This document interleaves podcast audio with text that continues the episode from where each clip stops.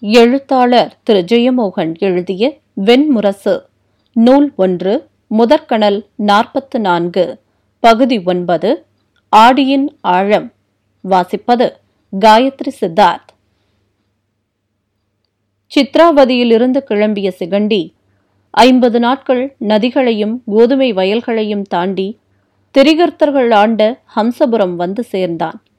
பசுங்கடல் வயல்கள் நீலமொழுகிய நதிகள் மக்கள் செறிந்த கிராமங்களை தாண்டி வந்து கொண்டிருந்த நாட்களில் ஒருமுறை கூட அவன் எவரிடமும் பேசவில்லை.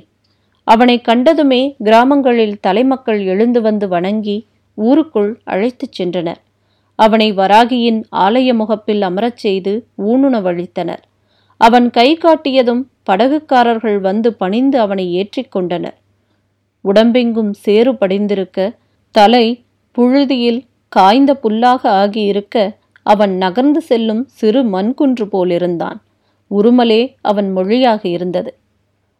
அஷிக்னி நதிக்கரையில் இருந்த காசியபபுரத்தைச் சுற்றி வண்டல் படிந்த வயல்வெளி பரவி இருந்தது. முற்றத் தொடங்கிய கோதுமை கதிர்கள் அடர்நீல நிறத் தாள்களுடன் செறிந்து நின்றன. வயல்வெளிகளை ஊடுபாவாக வெட்டிச் சென்ற வாய்க்கால்களின் நீரின் ஒளியும் சதுப்புகளில் படுத்திருந்த எருமைகளின் முகரி ஒளியும் நீர்ப்பறவைகளின் சிறகோசைகளும் அந்நிலத்தின் மொழியாக ஒலித்துக் கொண்டிருந்தன. வெயில் பரவிய வயல்வெளிக்கு நடுவே வணிகப் பாதையில் அஷிக்னி நோக்கிச் சென்ற பொதிவண்டிகள் நீரில் மிதப்பவை போலத் தெரிந்தன. அவற்றை தொடர்ந்து சென்ற சிகண்டி அஷிக்னியின் கரையை அடைந்தான்.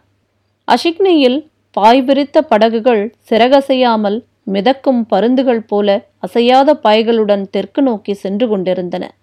மீன் பிடிப்பவர்களின் தோணிகள் மெல்ல அலைகளில் எழுந்தமர்ந்து நிற்க அவ்வப்போது அவற்றிலிருந்து தவளை நாக்கு நீட்டுவது போல வலைகள் எழுந்து நீரில் பரவி விழுந்தன. அலைகள் மோதிக்கொண்டிருந்த அஷிக்னியின் கரையை உறுதியாக கல்லடுக்கி கட்டியிருந்தனர். கல்லடுக்குகளின் பொந்துகளுக்குள் புகுந்த நீர் எண்ணி எண்ணி சிரிப்பது போல ஒளி எழுப்பியது. நதிக்கரை மேலேயே வண்டிப்பாதை அமைந்திருந்தது. வண்டிகளின் பின்னால் சென்ற சிகண்டி தூரத்தில் ஹம்சபுரத்தின் கோட்டையை கண்டான். மலைப்பாறைகளை நீர்வழியாகவே உருட்டி வந்து ஏற்றி யானைகளைக் கொண்டு அடுக்கி உருவாக்கப்பட்ட உயரமான அடித்தளம் மீது சிறிய உருளை கற்களை கொண்டு கட்டப்பட்ட அந்த கோட்டை மழையில் கருக்காத மஞ்சள் நிறமான கல் அடுக்குகளுடன் செதில்கள் நிறைந்த சாரைப்பாம்பு போல தோற்றமளித்தது. அதன் மேல் மரத்தாலான காவல் கோபுரங்களில் வெண்பட்டில் செந்நிறமாக தீட்டப்பட்ட சூரியனின் சின்னம் இருந்தது. கோட்டைக்கு முன்பக்கம் மிகப்பெரிய படகுத்துறை இருந்தது. அதன் இரு பக்கமும் வண்டிப்பாதைகள் வந்து இணைந்தன. நதியில் வடக்கில் இருந்தும் தெற்கிலிருந்தும் வந்த படகுகளும் இருபக்க சாலைகளும் சந்திக்கும் நான்மையமாக இருந்தது அந்த துறை. நதியில் அலைகளில் எழுந்து விழுந்து நெருங்கி வந்த படகுகள் பாய்களை சுருட்டியபடி அணுகி பெரிய துறையைச் சேர்ந்தபோது கரையிலிருந்து கூச்சல் எழுந்தது. கயிறுகளை வீசி படகுகளை பிடித்து கட்டுபவர்களும் படகிலிருந்த துடுப்புக்காரர்களும் மாறி மாறி கூவிக்கொண்டனர் கயிற்றை பிடித்து இழுப்பவர்கள் உறக்க பாடினர். நெருங்கி வந்த படகு கரையில் இருந்த பெரிய மூங்கில் சுருள்களில் மோதி அதிர்வை இழந்து மெல்ல அமைதியடைந்தது. படகுத்துறைக்கு அருகிலேயே மரக்கூரை போடப்பட்ட பண்டக சாலைகள் வரிசையாக நின்றன. நூற்றுக்கணக்கான வண்டிகள் அங்கே சுமைகளை ஏற்றிக்கொண்டும் இறக்கிக் கொண்டும் நின்றன. உயரமற்ற பெருங்களர்வா மரங்கள் பரவி நின்ற கோட்டை முற்றம் முழுக்க வண்டி மாடுகள் நின்று கோதுமை வைக்கோலை மென்று கொண்டிருக்க அவற்றின் கழுத்து மணிகள் சேர்ந்து ஒற்றை முழக்கமாக கேட்டன. மீன் மெழுகு பூசப்பட்ட கரிய கூரை கொண்ட கூட்டு வண்டிகள் வெயிலில் வளைவுகள் மின்ன நுகமூன்றி நின்றிருந்தன. தலைப்பாகைகளை அவிழ்த்துவிட்ட வணிகர்கள் மரத்தடிகளில் பாய்கள் விரித்து படுத்தபடியும் கழஞ்சும் தாயமும் விளையாடியபடியும் இருந்தனர் வெயிலுக்கு கண்கள் கூச சிகண்டி கோட்டையை ஏறிட்டு பார்த்தான். பின்பு உள்ளே நுழைந்த அவனை நோக்கி வந்த வீரன் ஒருவன் முகத்தில் இழிவுச் சிரிப்புடன் நீ எப்படி ஆயுதம் ஏந்தியிருக்கிறாய்? யார் உனக்கு ஆயுதம் அளித்தது? என்றபடி சிகண்டியின் வில்லை பிடிக்க வந்தான். அவனுடைய இரு கால்கள் நடுவே தன் காலை கொடுத்து ஒற்றை கையால் தூக்கி சுழற்றி வீசிவிட்டு சிகண்டி முன்னால் நடந்தான். புழுதியில் விழுந்தவன் எழுந்து ஆவேசமாக தன் வேலை எடுக்க மேலே இருந்த தலைவன் அவர்களின் மொழியில் ஏதோ சொல்ல அவன் வேலை தாழ்த்தினான். சிகண்டியை நோக்கி வந்த தலைவன் வீரரே இந்நகரில் எவருக்கும் அனுமதி உண்டு. ஆனால் சத்திரியர்கள் அல்லாதவர்கள் ஆயுதமேந்த அனுமதி இல்லை என்றான். சிகண்டி எந்த சத்திரியனுக்காவது என் ஆயுதத்தை பிடுங்க முடிந்தால் அதை செய்யலாம் என்றான். தலைவன் சிகண்டியின் கண்களை கூர்ந்து சில கணங்கள் நோக்கினான். வீரரே இனி இந்நகருக்குள் செல்வது தங்கள் விருப்பம். தங்களை எந்த சத்திரியன் கொன்றாலும் இந்நகரம் அதை அனுமதிக்கும் என்றான். சிகண்டி ஒன்றும் பேசாமல் உள்ளே சென்றான். மொத்த நகரமும் களிமண் நிறத்தில் இருந்ததை சிகண்டி கண்டான். உயரமில்லாத சிறிய சதுர வடிவ கட்டிடங்கள் அசிக்னியின் களிமண்ணை குழைத்து கட்டப்பட்டவை. கூரைகள் சாய்வாக இல்லாமல் சதுரமாக இருந்ததனால் அவை விதவிதமாக அடுக்கப்பட்ட பெட்டிகள் போன்ற பிரம்மையை அளித்தன. சீரான நேர்கோடு போலச் சென்ற அகன்ற சாலைகளில் பெரும்பாலும் கோவேறு கழுதைகளில்தான் மக்கள் பயணம் செய்தனர். கழுதைகள் சிறிய பொதிகளுடன் சென்றன. அவையும் புழுதி நிறமாகவே இருந்தன. ஆனால் அதற்கு மாறாக மக்கள் சிவப்பு நீலம் பச்சை மஞ்சள் நிறங்களில் உடையணிந்து பெரிய பூக்கள் போல நடமாடினர். ஆண்கள் வண்ண உடைகள் அணிவதை சிகண்டி அங்குதான் முதல் முறையாக பார்த்தான். பல பகுதிகளாக பிரிந்து பிரிந்து சென்ற நகரமெங்கும் மக்கள் நெரிசலிட்டு கொண்டு நடமாடினர். நகரில் ஏன் அந்த நெரிசல் என்று சிகண்டி சற்று நேரம் கழித்து உணர்ந்தான். ஹம்ச நகரம் அப்பகுதியில் இருந்த முக்கியமான வணிக மையம். அஷிக்னி நதியின் கரையில் இருந்த அத்தனை விவசாய கிராமங்களுக்கும் அப்பால் வறண்ட மலையடுக்குகளுக்குள் அமைந்திருந்த பல்லாயிரம் சிற்றூர்களுக்கும் அது ஒன்றே வெளி உலகம். அங்கே வாய் திறந்து விழிவிரிய நோக்கியபடி முண்டிக் கொண்டிருந்தவர்களில் பெரும்பாலானவர்கள் அங்கு வாழ்பவர்கள் அல்ல என்று தெரிந்தது. நகரின் நடுவே வலப்பக்கம் அஷிக்னியின் கரையிலிருந்து எடுக்கப்பட்ட உருளை கற்களை கொண்டு கட்டப்பட்ட சிறிய உள்கோட்டை இருந்தது. அதற்கப்பால் ஏழடுக்கு அரண்மனையும் சமதள கூரையுடன் ஒரு மண்திட்டு போல எழுந்து தெரிந்தது. அதன் சாளரங்களில் மட்டும் செம்பட்டு திரைச்சேலைகள் ஆடின. கோட்டைக்கு முன்னால் ரதங்கள் சில நின்றன. காவல் வீரர்கள் மேலே ஒளிரும் ஈட்டியுடன் நின்றிருந்தனர் பெரிய முரசின் தோல் பரப்பில் பட்ட வெயில் கண்ணை அரைகணம் கூசச் செய்தது. இடப்பக்கம் சென்ற சாலை உயர்குடிகளின் சிறிய அரண்மனைகள் இருந்த பகுதியை நோக்கிச் சென்றது. நேர் முன்னால் உயர்ந்த முகடுடன் தெரிந்தது சூரிய தேவனின் ஆலயம். சிகண்டி அந்த கோயிலை பார்த்தபடி சாலையில் நின்றான். பெரிய பாறைகளை குவித்து உருவாக்கப்பட்ட செயற்கை குன்றுக்கு மேல் இருந்தது அந்த ஆலயம். குன்றின் மேல் ஏறிச் சென்ற பெரிய படிக்கட்டுகளால் மேலிருந்த கட்டடத்தின் காலடியில் கொண்டு சென்று சேர்க்கப்பட்ட மனிதர்கள் கைவிரல்கள் அளவேயுள்ள சிறிய பாவைகளாக அசைந்தனர். அவர்களின் தலைக்கு மேல் பேருருவமாக எழுந்து நின்றன சுதையாலான ஏழு வெண்குதிரைகள். பெருங்கடல் அலை ஒன்று அரைவதற்கு முந்தைய கணத்தில் உறைந்தது போல மலைச்சரிவில் இறங்கிய நதி நிலைத்தது போல அவை வேகமே அசைவின்மை கொண்டது போல விழித்த கண்களும் திறந்த வாயும் கடிவாளத்தால் இழுக்கப்பட்டு விதவிதமாக திரும்பிய நீழ்கழுத்துகளுமாக துள்ளி நின்றன. அவற்றின் கனத்த குழம்புகள் அங்கிருந்த மனிதர்களின் தலைக்கு மேல் நீட்டி நின்றன. அவற்றின் பிடரி மயிரின் வண்ணங்கள் வேறுபட்டன. ஊதா செந்நீலம் நீலம் பச்சை மஞ்சள் பொன்னிறம் சிவப்பு நிறங்களில் தழல் போல நீண்டு நெடுந்தூரம் பின்பக்கம் பறந்த பிடரி மயிரை மட்டும் மரத்தால் செய்திருந்தனர். குதிரைகளுக்கு பின்னால் சுதையாலான பெரிய ஆலயத்தின் கூரை வெண்கலத் தகடுகளாலானது. மதிய வெயிலில் பொன்னிறமாக அது ஒளிர்ந்தது. அதன் கீழே சுதைச்சுவர் இளஞ்சிவப்பு நிறமாகவும் வட்டமாக திறந்திருந்த வாயில் செந்நிறமாகவும் இருந்தது. சாலையிலிருந்து பார்த்தபோது பொன்னிறமான மேகங்களை மணிமுடியாக அணிந்து சூரிய வட்டம் ஏழு குதிரைகளில் வருவது போல் இருந்தது அக்கோயில். சிகண்டி படிகளில் ஏறி மேலே சென்றான். அவனுடைய மண் படிந்த உடலைக் கண்ட மக்கள் அஞ்சி விலகி சுருங்கிய கண்களால் பார்த்தனர். தங்களுக்குள் கிசுகிசுவென பேசி பிறருக்கு சுட்டிக்காட்டினர். கோயிலைச் சுற்றியிருந்த பெரிய வட்டப்பாதையில் அண்ணாந்து சிலைகளை பார்த்து கொண்டிருந்தவர்கள் அவனை கண்டதும் அஞ்சி சிறிய கூச்சலுடன் விலகினர். கோயிலின் சுவர்களிலும் கூரைச் சரிவிலும் சுதையாலும் மரத்தாலும் செய்யப்பட்ட சிலைகள் நிறைந்திருந்தன.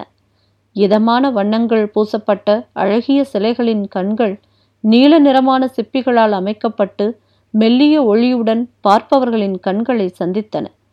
உதடுகள் உயிரசைவு கொண்டு எக்கணமும் பேச முற்படுபவை போலிருந்தன.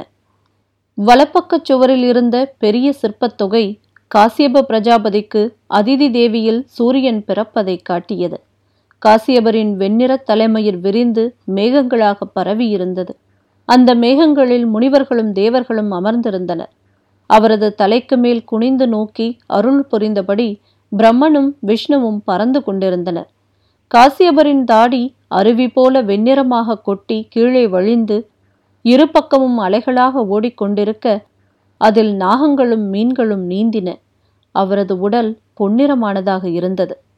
அவர் அருகே இருந்த தட்சனின் மகளாகிய அதிதி தேவி பெண்ணின் தலையும் தோள்களும் மார்பகங்களும் கொண்டிருந்தாள். இடைக்கு கீழே கரிய சுருள்களாக அவளுடைய பாம்புடல் விரிந்திருக்க அதன் மேல்தான் காசியபர் அமர்ந்திருந்தார். ஒரு கையால் அவள் இடையை தழுவி மறு கையை விரித்து அதில் நீர்க்குடம் வைத்திருந்தார். அதிதியின் ஒரு கையில் தழல் இருந்தது. மறுகையில் அவள் குழந்தையான சூரியனை வைத்திருந்தாள். செந்தழல் மகுடம் அணிந்த பொன்னிற உடலுடன் சூரிய குழந்தை ஒரு கையால் ஒளிச்சின்னமும் மறுகையால் அருள் சின்னமும் காட்டி புன்னகை செய்தது. அதிதியின் மைந்தர்களான பன்னிரண்டு ஆதித்யர்களும் அவர்களுக்கு இருபக்கமும் ஒளிமுத்திரையும் தழல் முடியுமாக நின்றனர். அவர்கள் காலடியில் அதிதி பெற்ற பன்னிரு ருத்ரர்களும் நீல நிறமான உடலும் பறக்கும் செந்தழல் குழல்களுமாக வீற்றிருக்க மேலே எட்டு வசுக்களும் வெண்ணிற உடலும் நீல நிறமான கூந்தலுமாக பறந்து கொண்டிருந்தன. ஆலயத்தின் பின்பக்க சுவரில் சூரியன் பன்னிரு கைகளுடன் அர்க்க வடிவில் செதுக்கப்பட்டிருந்தான். ஏழு வண்ணம் கொண்ட ஏழு குதிரைகள் அவன் ரதத்தை இழுத்தன. அது செந்தழல் வடிவமாக இருந்தது. தேர்முனையில் தேரோட்டியான அருணன் அமர்ந்திருந்தான். சூரியனின் பன்னிரண்டு கரங்களில் கீழ் வழக்கை அஞ்சல் முத்திரையும் கீழ் இடக்கை அருளல் முத்திரையும் கொண்டிருந்தது. மேல் இரு கைகளில் மலர்ந்த தாமரைகள் இருந்தன. மற்ற கைகளில் வஜ்ரம் பாசம் அங்குசம் கதை தனு சக்கரம் கட்கம் மழு ஆகிய ஆயுதங்கள் இருந்தன. இடப்பக்கச் சுவரில் சூரியனின் மித்திர வடிவச் சிலை இருந்தது. ஒளிவிடும் பொற்தாமரை மீது பச்சை நிறமான உடலுடன் வலது மடியில் பொன்னிறமான சம்யாதேவியும் இடது மடியில் நீல நிறமான சாயாதேவியுமாக செந்தழல் முடிசூடி மித்திரன் அமர்ந்திருந்தான். ஒளிதேவி பெற்ற மைந்தர்களான மனு யமன் யமி ஆகிய குழந்தைகள் அவளுடைய காலடியில் அமர்ந்திருந்தனர். நிழல் தேவி பெற்ற சனைஞ்சரன் மனு தபதி என்னும் மூன்று குழந்தைகள் அவள் காலடியில் அமர்ந்திருந்தனர். கருவறை முன்னால் வந்து சிகண்டி நின்றான். உள்ளே பழமையான ஒரு பட்டைக்கல் நாட்டப்பட்டிருந்தது. அதில் மிக மழுங்கலான புடைப்புச் சிற்பமாக சூரியனின் சிலை இருந்தது. இரு கைகளிலும் தாமரைகளுடன் அவன் பன்றி மீது அமர்ந்திருந்தான்.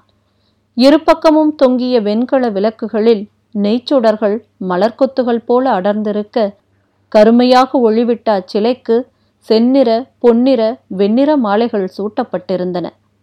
பூசகர்கள் மூவர் உள்ளே அமர்ந்து வேத மந்திரங்களால் சூரியனை துதித்துக் கொண்டிருந்தனர். சிகண்டி சில கணங்கள் மட்டும் நின்றான்.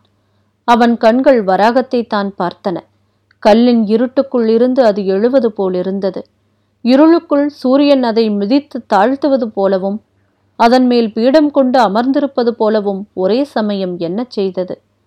சிகண்டி திரும்பி படிகளில் இறங்கி கீழே வந்தான். விரிந்த சாலை இரு பக்கமும் பெரிய முற்றங்களை நோக்கிச் சென்றது. அம்முற்றங்கள் சந்தையாகவும் கேளிக்கை இடங்களாகவும் ஒரே சமயம் திகழ்ந்தன. தோளோடு தோள் முட்டியபடி மக்கள் அங்கே கூச்சலிட்டுக் கொண்டிருந்தனர் விதவிதமான பொருட்களை குவித்து போட்டு சிறு வணிகர்கள் விற்று கொண்டிருந்தனர். கனத்த கட்டிகளாக அடுப்புக்கரிதான் அதிகமும் விற்கப்பட்டது. அவர்கள் அங்கே அதிகமும் நுகரும் அப்பொருள் வெளியே மலைகளில் இருந்துதான் வரவேண்டும் என சிகண்டி நினைத்தான். விதவிதமான தோள்கள் ஆடைகளாக மாற்றப்படாதவை. மரவுரி நார்கள் புல் நார்கள் கையால் பின்னப்பட்ட ஆடைகள் மீன் இறகுகள் உலோக ஆயுதங்கள் சுறாமீன் பற்களாலான கத்திகள் பல வகையான மூலிகை வேர்கள் வண்ணப் பொருட்கள் மரத்தில் செதுக்கப்பட்ட பாவைகள். கூவியும் சிரித்தும் வசைபாடியும் அவற்றை வாங்கிக் கொண்டிருந்தவர்கள் நடுவே குரங்குகளை கயிற்றிலும் கோலிலும் தாவச் செய்து வித்தை காட்டினர் சிலர். ஒரு வட்டத்துக்குள் வெண்குதிரை ஒன்று வாளை சுழற்றியபடி தலைப்பாகைக்காரனின் மத்தளத்தின் தாளத்துக்கேற்ப நடனமிட்டது. பெரிய கூட்டம் கூடி நின்ற இடத்தில் சிறிய கண்களும் வெண்களிமண் குடம் போன்ற முகமும் கொண்ட பீதர் இனத்து வீரன் ஒருவன் அம்புகளால் வித்தை காட்டிக் கொண்டிருந்தான். மேலே ஒரு கயிற்றில் கட்டப்பட்டு காற்றில் ஆடிக்கொண்டிருந்த பனையோலையால் ஆன கிளிகளை சிறிய அம்புகளால் சிதறடித்தான். அரைக்கூவல் அரைக்கூவல் அந்த நீலக்கிளியை ஏழு அம்புகளுக்குள் சிதறடிப்பேன். என்னால் முடியாதென்பவர்கள் பந்தயம் வைக்கலாம் என்றான். அவன் தாடி பாறையின் தொங்கும் வேர்க்கொத்து போல நீளமாக தொங்கியது.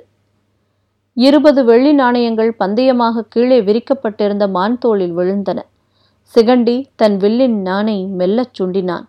அனைவரும் திரும்பி பார்த்தனர். ஒரே அம்பால் அந்த கிளியை நான் வீழ்த்துகிறேன். இந்த நாணயத்தை நான் எடுத்துக்கொள்ளலாமா என்றான். கூட்டம் கூக்குரல் எழுப்பி அவனை ஆதரித்தது. சிகண்டி முன்னால் சென்று அவர்கள் என்ன நடக்கிறது? என்று பார்ப்பதற்குள் அந்த கிளியை தன் அம்பால் சிதறடித்தான். கூட்டம் கழிவெறி கொண்டு கூச்சலிட்டது. இரு கைகளையும் வீசி எம்பி குதித்தது. வெள்ளி நாணயங்கள் மீன்கள் துள்ளுவது போல வந்து மான் தோளில் விழுந்தன.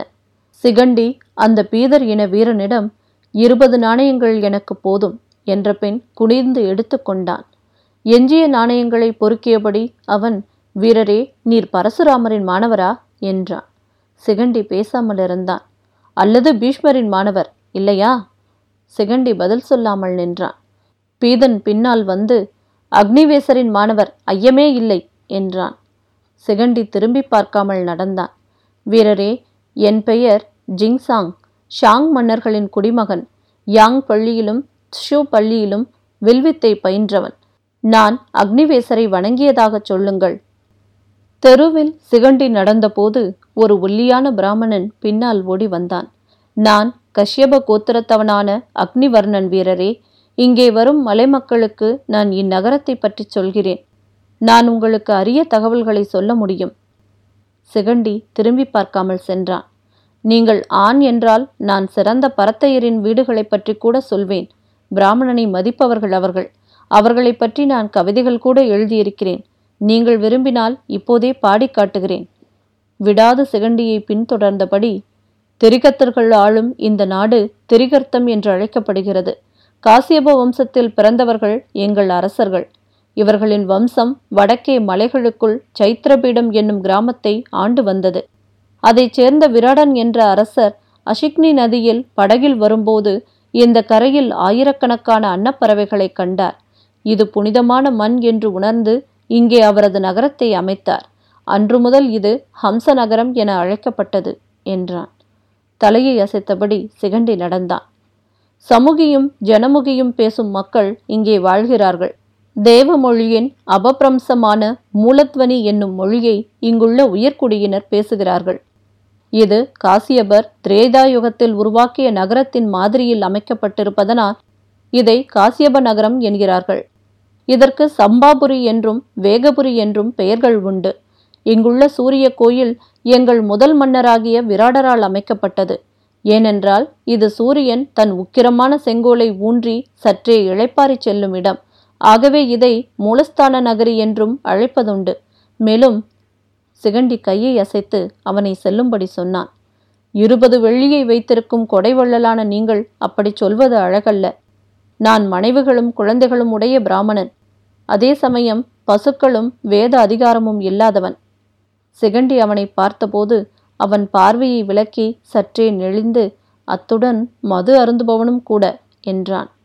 சிகண்டி மெல்லிய உருமலால் அவனை தன்னை தொடரும்படி சொல்லி நடந்தான். என் பெயர் சூக்திகன். நாங்கள் மீன் உண்ணும் பிராமணர் என்பதனால் எங்களுக்கு வைதிக அதிகாரம் இல்லை. வைதிக பிராமணர்கள் வருடத்துக்கு ஒருமுறை மட்டும் சண்டி பூசை செய்யும் போது மீன் உண்கிறார்கள். நாங்கள் அனைவருமே தெற்கே கூர்ஜரத்தில் கடலோரமாக வாழ்ந்தவர்கள். அங்கே மீன் மட்டும்தான் கிடைக்கும். என் பெயரே கூட சிப்பி என்றுதான் பொருள்படுகிறது என்றபடி அவன் பின்னால் வந்தான்.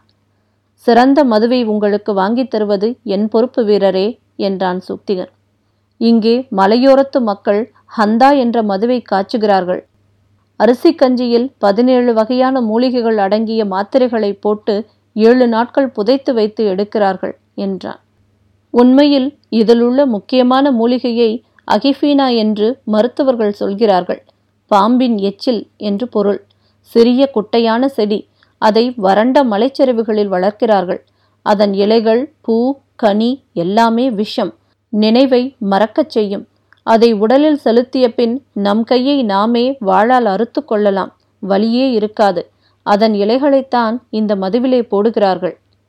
பெரிய பாதையில் இருந்து இறங்கிச் சென்ற படிகள் ஓர் ஓடைக்குள் சென்று சேர்ந்தன. அதன் வழியாகத்தான் நகரின் கழிவுநீர் முழுக்க நதியை நோக்கி சென்று கொண்டிருந்தது. நகருக்குள் புதைக்கப்பட்ட மண் குழாய்கள் வழியாக சேர்ந்த நீர் கருமையாக நாற்றத்துடன் சரிவுகளில் நுரைத்தபடி சென்றது. அந்த நீர்வழி நடமாடும் வழியாகவும் இருந்தது.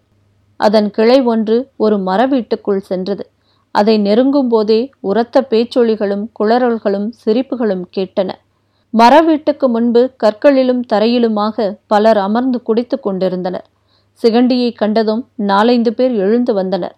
அவனுடைய உடலை கூர்ந்து நோக்கிய ஒருவன் நீ நபும்சகம்தானே? என்றான். சிகண்டி உருமல் ஒளி எழுப்பி அவனை தள்ளிவிட்டு அங்கே சென்று அமர்ந்தான். சூக்திகன் அங்கு பெரிய மரக்குடுவையில் புழித்து நுரைத்து கொண்டிருந்த வெண் திரவத்தை சுரைக்கொப்பரை அகப்பையால் அள்ளி விதவிதமான கொப்பரை குவளைகளில் பரிமாறிக் கொண்டிருந்தவனிடம் அண்ணா இவர் நம்மில் ஒருவர். ஆனால் இருபது வெள்ளி நாணயங்களுக்கு சொந்தக்காரர். இவரை மகிழ்விக்க வேண்டியது நம் பொறுப்பு என்றான்.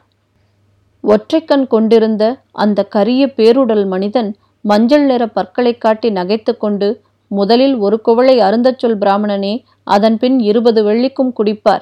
வெளியே சென்று மேலும் இருபது வெள்ளிக்காக கொள்ளையடிப்பார் என்றான். கூடி நின்று அனைவரும் சிரித்தனர். இருவர் எழுந்து சிகண்டியை நெருங்கி ஆவலுடன் சென்றனர். சிகண்டி மொத்த நாணயத்தையும் எடுத்து அவன் முன் வைத்து மது என்றான். கூட்டம் உறக்க கூச்சலிட்டது. அனைவருமே குவளைகளுடன் நெருங்கி வந்தனர். கடும் புளிப்புடனும் மூலிகை நெடியுடனும் இருந்தது அது. வீரரே இதற்கு கொலைகாரன் என்ற பெயர் வந்தது ஏன் தெரியுமா? என்றான் சுக்திகன் சிகண்டி தலை குனிந்தபடி குடித்தபடியே இருந்தான். அவனைச் சுற்றி பேச்சொலிகளும் சிரிப்பொலியும் முழங்கின. சற்று நேரத்தில் அத்தனை குரல்களும் நீருக்கு மேலே ஒலிப்பது போலவும் அழுத்தம் மிக்க ஆழத்தில் அவன் மூழ்கி அமர்ந்திருப்பதாகவும் தோன்றியது. சூக்திகன் அவனை குனிந்து நோக்கி ஏதோ கேட்டான். சிகண்டி உருமினான். அவன் மீண்டும் இருமுறை கேட்ட பின்புதான் அவனுக்கு அச்சொற்கள் புரிந்தன. நீங்கள் உங்கள் எதிரியை தேடிச் செல்கிறீர்கள். அவனை கொல்வதாக வஞ்சனம் உரைத்திருக்கிறீர்கள் என்று சொன்னேன். நான் சொல்வது உண்மையா இல்லையா? என்றான் சுக்திகன். சிகண்டி உருமலுடன் மீண்டும் குடித்தான். ஆம் என்கிறார் என்றான் சுக்திகன். வீரரே நீங்கள் எங்கு செல்ல வேண்டும்? என்று ஒருவன் குனிந்து கேட்டான். சிவந்து எரிந்த கண்களால் சிகண்டி நிமிர்ந்து நோக்கி என் எதிரி பாரத வருஷத்தின் மாபெரும் வீரர். அவரை ஒருவர் ஒரே ஒருமுறை வென்றிருக்கிறார். அவரை தேடிச் செல்கிறேன். என் எதிரியை பற்றி அவர்தான் எனக்கு சொல்ல முடியும் என்றான். யார் அவர்? என்று நாலைந்து பேர் குனிந்தனர். சிபி நாட்டின் பிதாமகராகிய அவர் பெயர் பால்கிகர் என்றான் செகண்டி.